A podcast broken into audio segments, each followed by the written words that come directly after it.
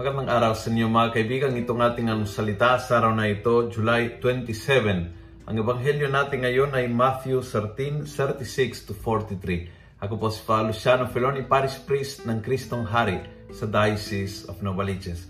Sabi ng ebanghelyo, Then he sent the crowds away and went into the house. And I stopped there.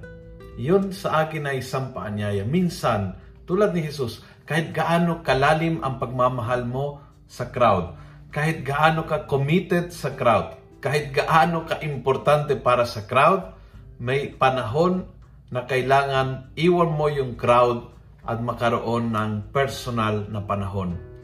Ang uh, tunay ng pahinga, ang tunay ng pagpa-recharge, ang tunay na spiritual connection sa Panginoon ay nagaganap kung marunong kang dumistansya sa karamihan for a while.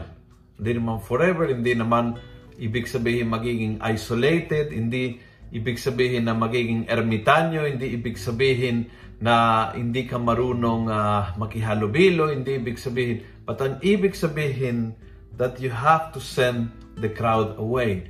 May mga panahon na kailangan patayin mo na ang crowd patayin mo na ang uh, social media, put the cellphone down. Uh, hindi naman kailangan laging may kasama o kausap all the time. And you need to have personal time. Personal time ay isang napakahalagang introduction sa panahon sa pagdarasal. When you can be at peace alone, then you are ready to be alone with God.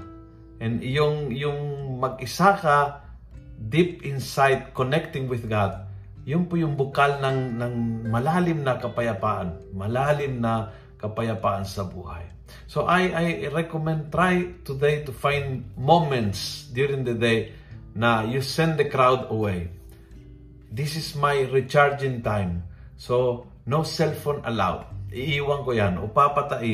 Not silent mode, iiwan ko, hihiwalaing sa akin or this is the time na I will put down my computer at hindi i-check ko yung Facebook o yung Instagram ko or your yung TikTok ko, whatever it is.